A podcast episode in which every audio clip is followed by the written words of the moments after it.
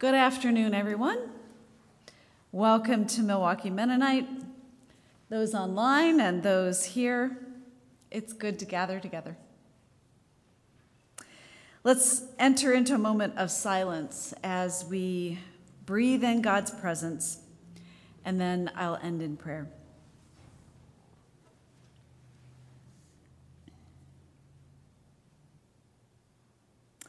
God of our church and of the universe. We are not shiny, finished, perfect people. We are practicing people. In fact, we are the beautifully messy and messily beautiful practicing people who humbly try to follow you. God, we thank you for calling us just as we are to be your church. And help us to be church to each other by being your hands and feet. May we have open ears and eyes and hearts to hear your spirit with us this afternoon. Amen. Would you stand and let's do the call to worship as printed in your bulletin? I'll read the bold part, and you can read the people part. Come, let us bow down in worship. Let us kneel before the Lord our Maker. For the Lord is our God. We are the people of God's pasture. We are the flock under God's care. Please say standing and turn to 767. God loves all his many people.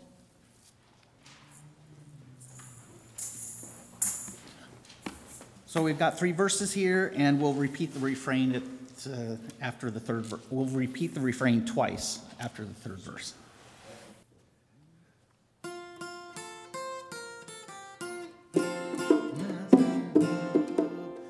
God loves all his many people with surpassing love.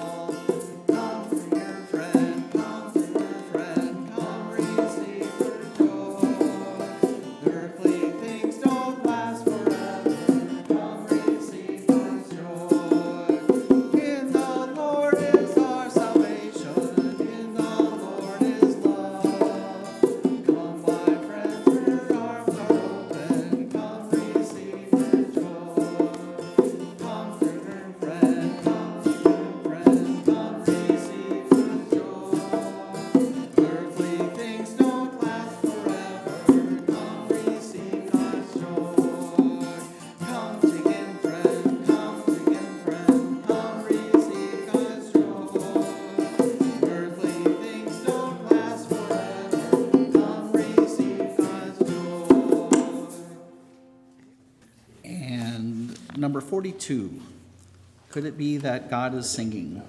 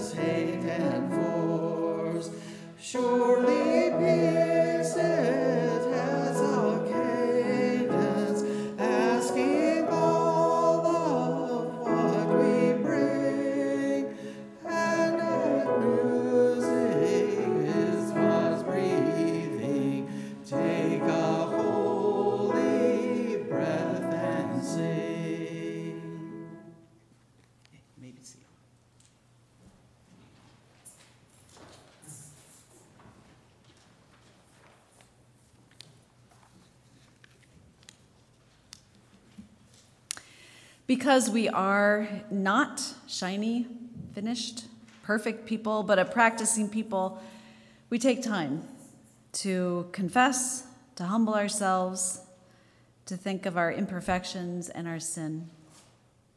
And we know that God is listening with a merciful heart. Printed in the bulletin, I'll read the leader part. We'll have a time of silence and then we'll finish together. Let's pray. God, we long for living water. We thirst for life. And yet we have drunk deeply of resentment. We have savored self centeredness. In this silence, God, we confess to you.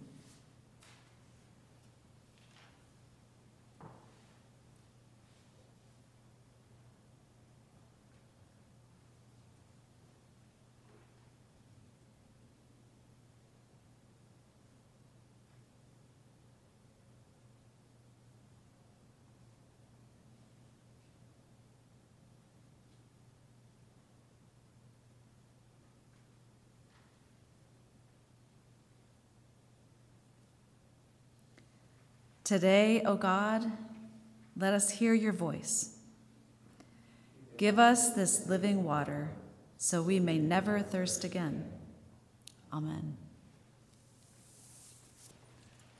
And number 131 Praise, I will praise you, Lord.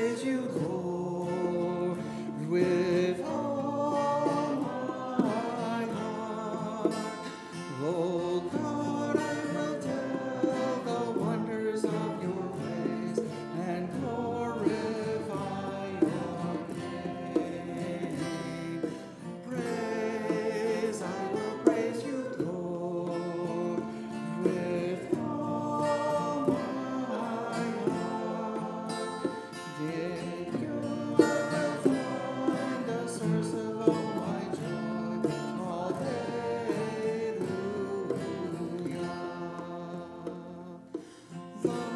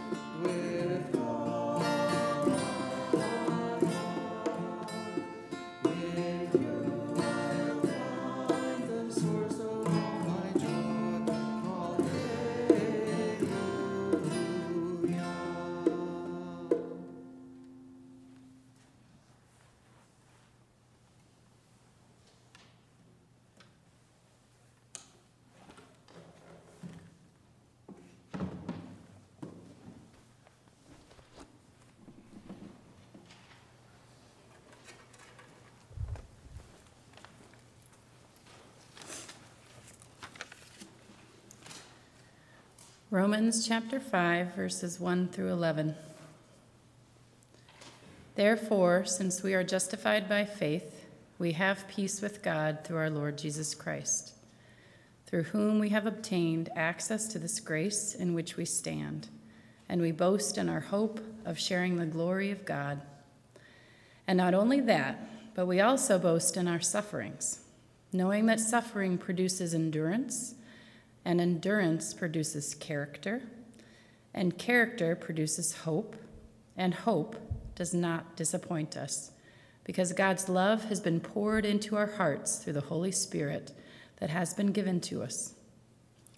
For while we were still weak, at the right time, Jesus died for the ungodly. Indeed, rarely will anyone die for a righteous person, though perhaps for a good person someone might actually dare to die. But God proves his love for us in that while we still were sinners, Jesus died for us. Much more surely, then, now that we have been justified by his blood, will we be saved through him from the wrath of God. For if while we were enemies, we were reconciled to God through the death of his Son, much more surely, having been reconciled, will we be saved by his life. But more than that, we even boast in God through our Lord Jesus Christ, through whom we have now received reconciliation.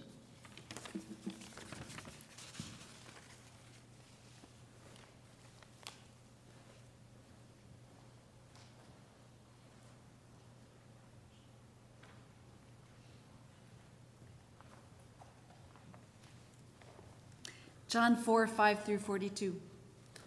So he came to a Samaritan city called Sychar, near the plot of ground that Jacob had given to his son Joseph. Jacob's well was there, and Jesus, tired out by his journey, was sitting by the well. It was about noon. His disciples had gone to the city to buy food when a Samaritan woman came to drink water. Give me a drink. How is it that you, a Jew, ask a drink of me, a woman of Samaria? Jews do not share things in common with Samaritans. If you knew the gift of God and who it is that is saying to you, Give me a drink, you would have asked him, and he would have given you living water. Sir, you have no bucket, and the well is deep. Where do you get that living water? Are you greater than our ancestor Jacob, who gave us the well, and with his sons and his flocks drank from it? Everyone who drinks of this water will be thirsty again.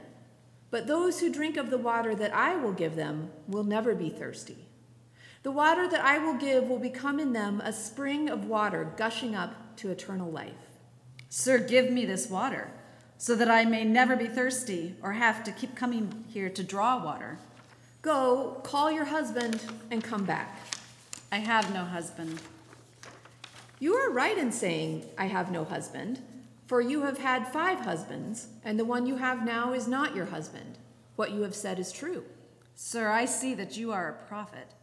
Our ancestors worshipped on this mountain, but you say that the place where people must worship is in Jerusalem.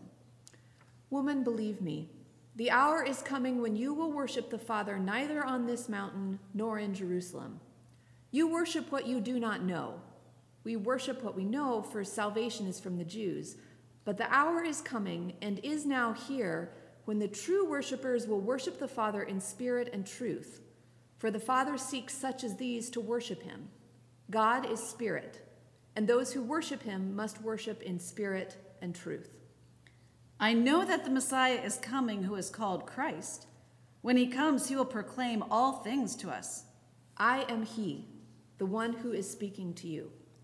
Just then his disciples came. They were astonished that he was speaking with a woman, but no one said, What do you want? or Why are you speaking with her? Then the woman left. Then the woman left her water jar and went back to the city. Come and see a man who told me everything I have ever done. He cannot be the Messiah, can he? They left the city and were on their way to him. Meanwhile, the disciples were urging Jesus to eat something. I have food to eat that you do not know about. So the disciples said to one another, Surely no one has brought him something to eat. My food is to do the will of him who sent me and to complete his work. Do you not say, Four months more, then comes the harvest? But I tell you, look around you and see how the fields are ripe for harvesting. The reaper is already receiving wages and is gathering fruit for eternal life, so that sower and reaper may rejoice together. For here the saying holds true one sows and another reaps. I sent you to reap that for which you did not labor. Others have labored, and you have entered into their labor. Many Samaritans from that city believed in him because of the woman's testimony when she said, He told me everything I have ever done. So when the Samaritans came to him, they asked him to stay with them, and he stayed there two days. And many more believed because of his word. They said to the woman, It is no longer because of what you said that we believe, for we have heard our, for ourselves, and we know that this is truly the Savior of the world.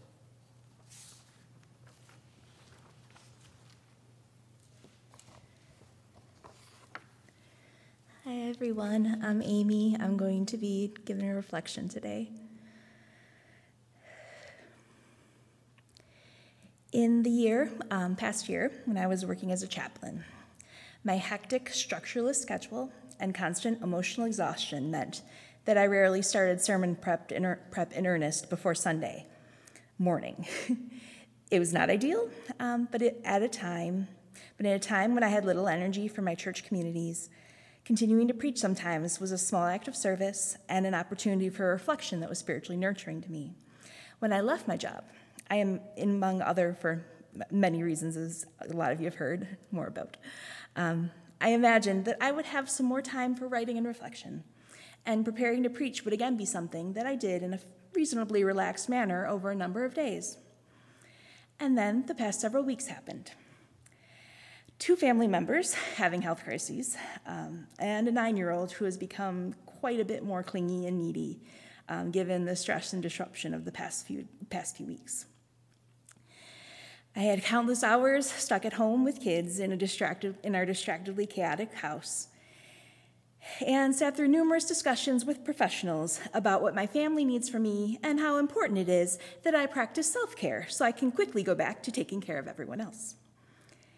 And that is how I wound up at 11 o'clock this morning at Colectivo with a blank Google Doc and a still closed laptop, crying and eating a cinnamon roll.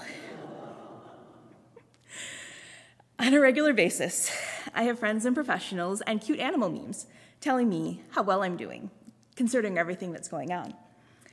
But those voices, whether loving or patronizing, are drowned out by what I feel I know myself the anger and lack of patience that I constantly work to suppress, the ways in which I have failed to do what things that I now see would have been best for my children. The fact that this morning I ate a cinnamon roll that was more than one day's worth of food, according to my health insurance mandated weight loss plan. Though I have all my needs met food, water, exercise, acts of self care that I can find time for. I still feel exhausted, cranky, and emotionally fragile. The themes in the worship prep materials and the readings themselves seem to play, place the focus on water and thirst. But as I read through the gospel reading, I'm struck by the same detail that I am often struck by in this passage. Jesus asked the Samaritan women for a drink from the well, and they go on to have this whole conversation the woman points out the oddity of a Jewish man asking for a drink.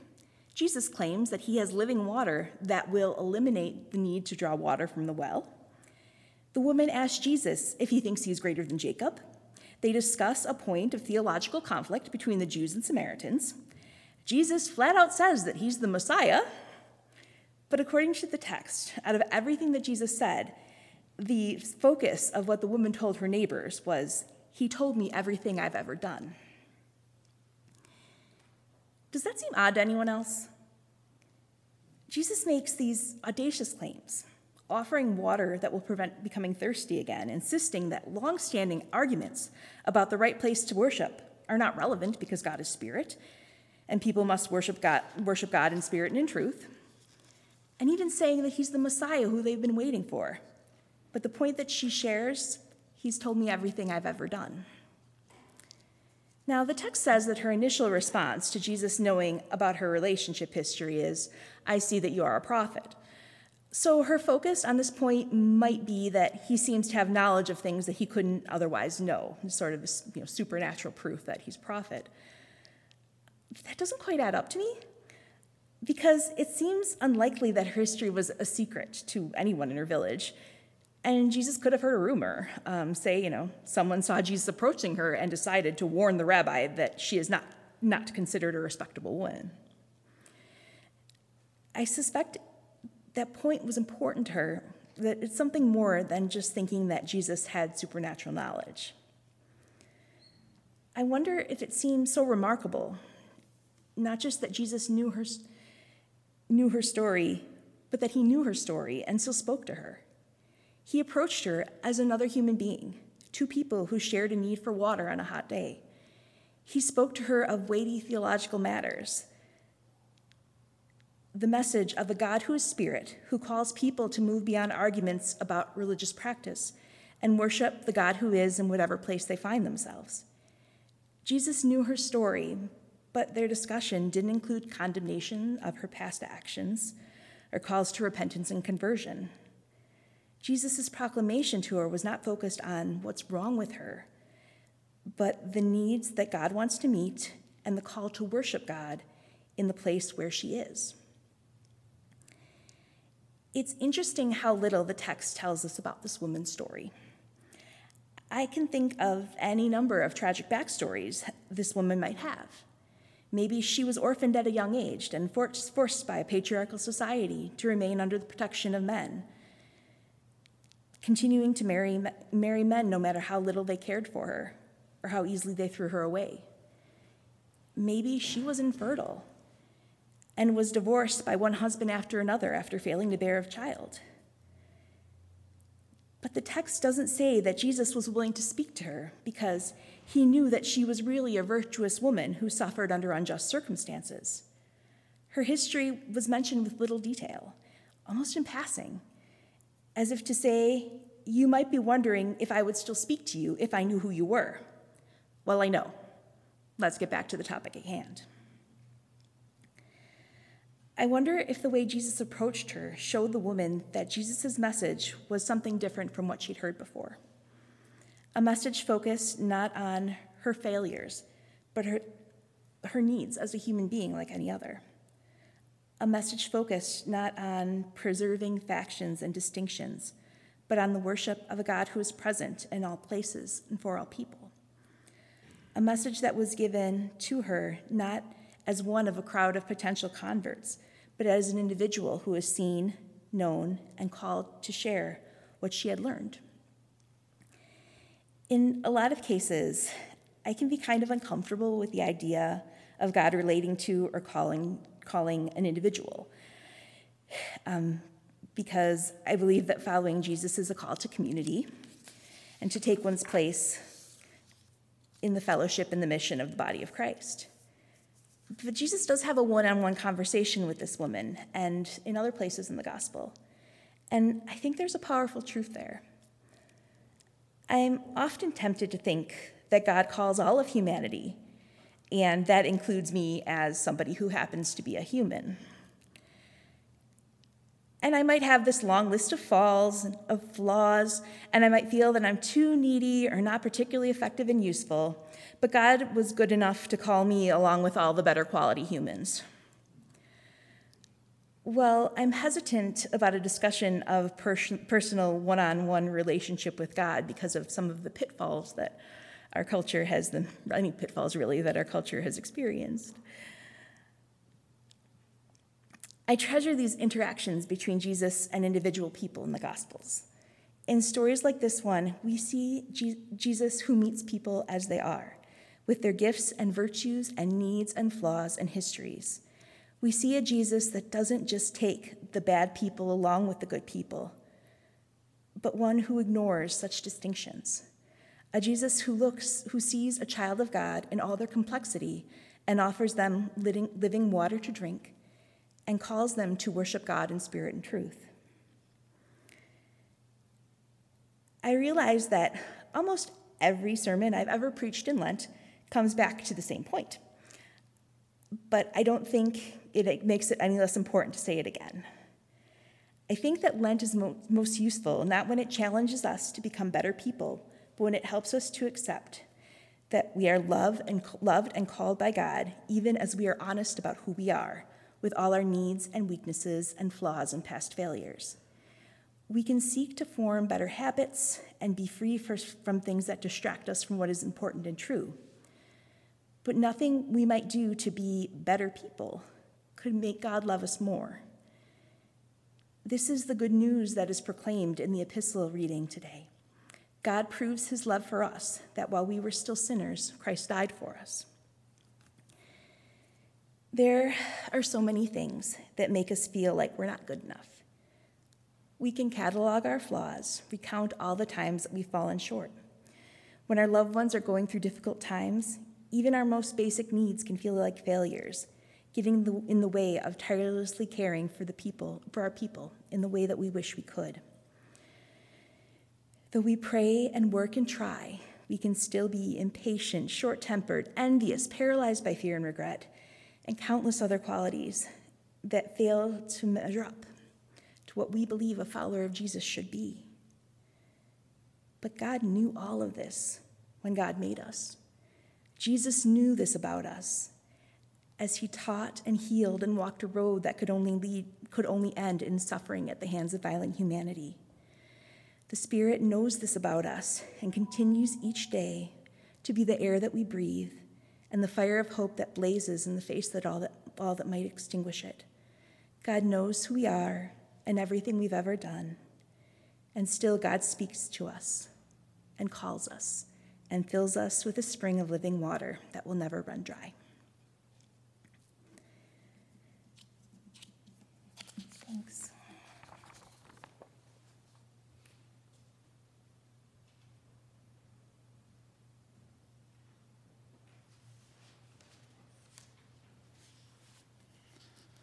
Number 703, Rain Down. Nice transition into the song from the end of that.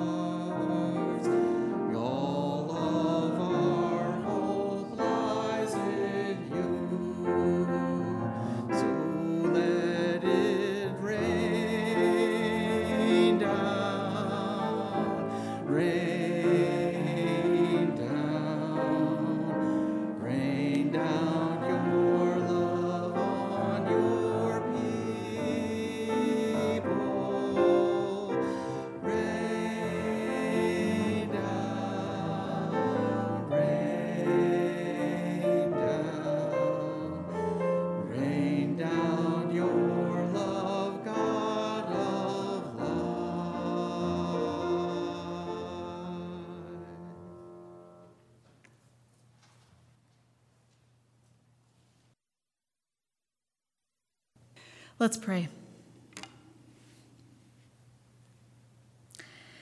God, you call to us, and so we come, bringing to you our concerns, our worries, our doubts.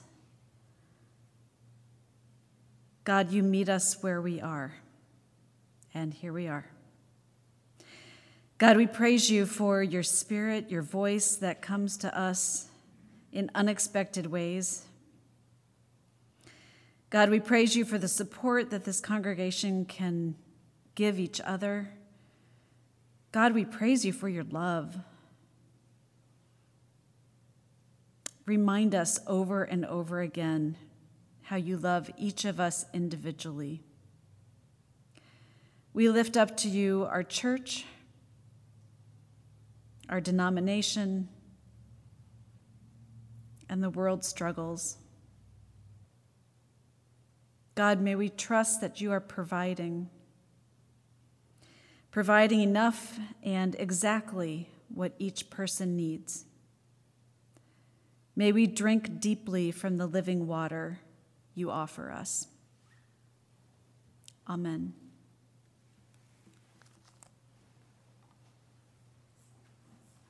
Does everybody have one of these books? Remember these? Um, number 82, Water Has Held Us, and feel free to stand or remain seated if you like. Water has held us.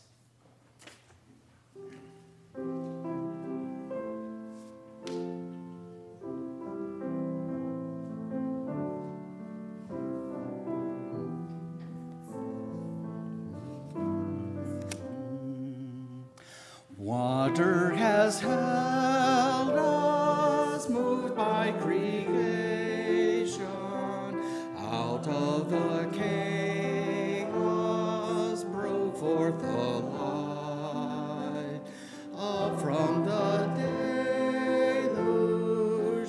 showing God's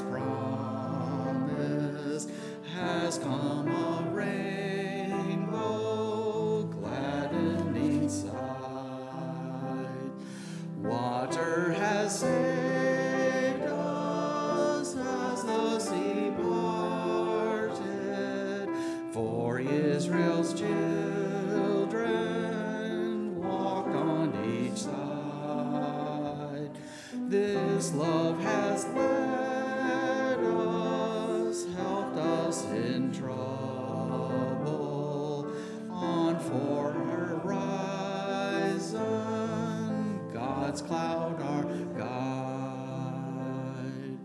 Water has cleansed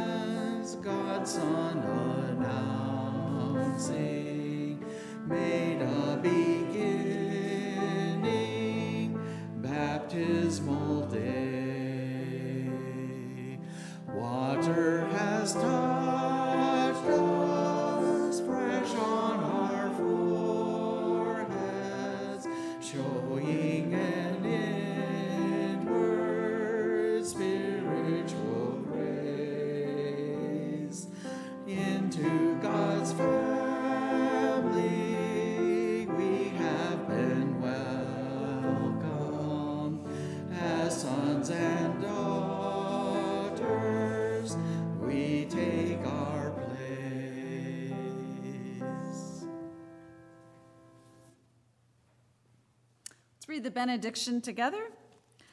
Like water poured out on a thirsty land, may the Lord pour out the Holy Spirit on us. May we blossom with new life. May we bring refreshment and joy to others. Thank you. You may be seated.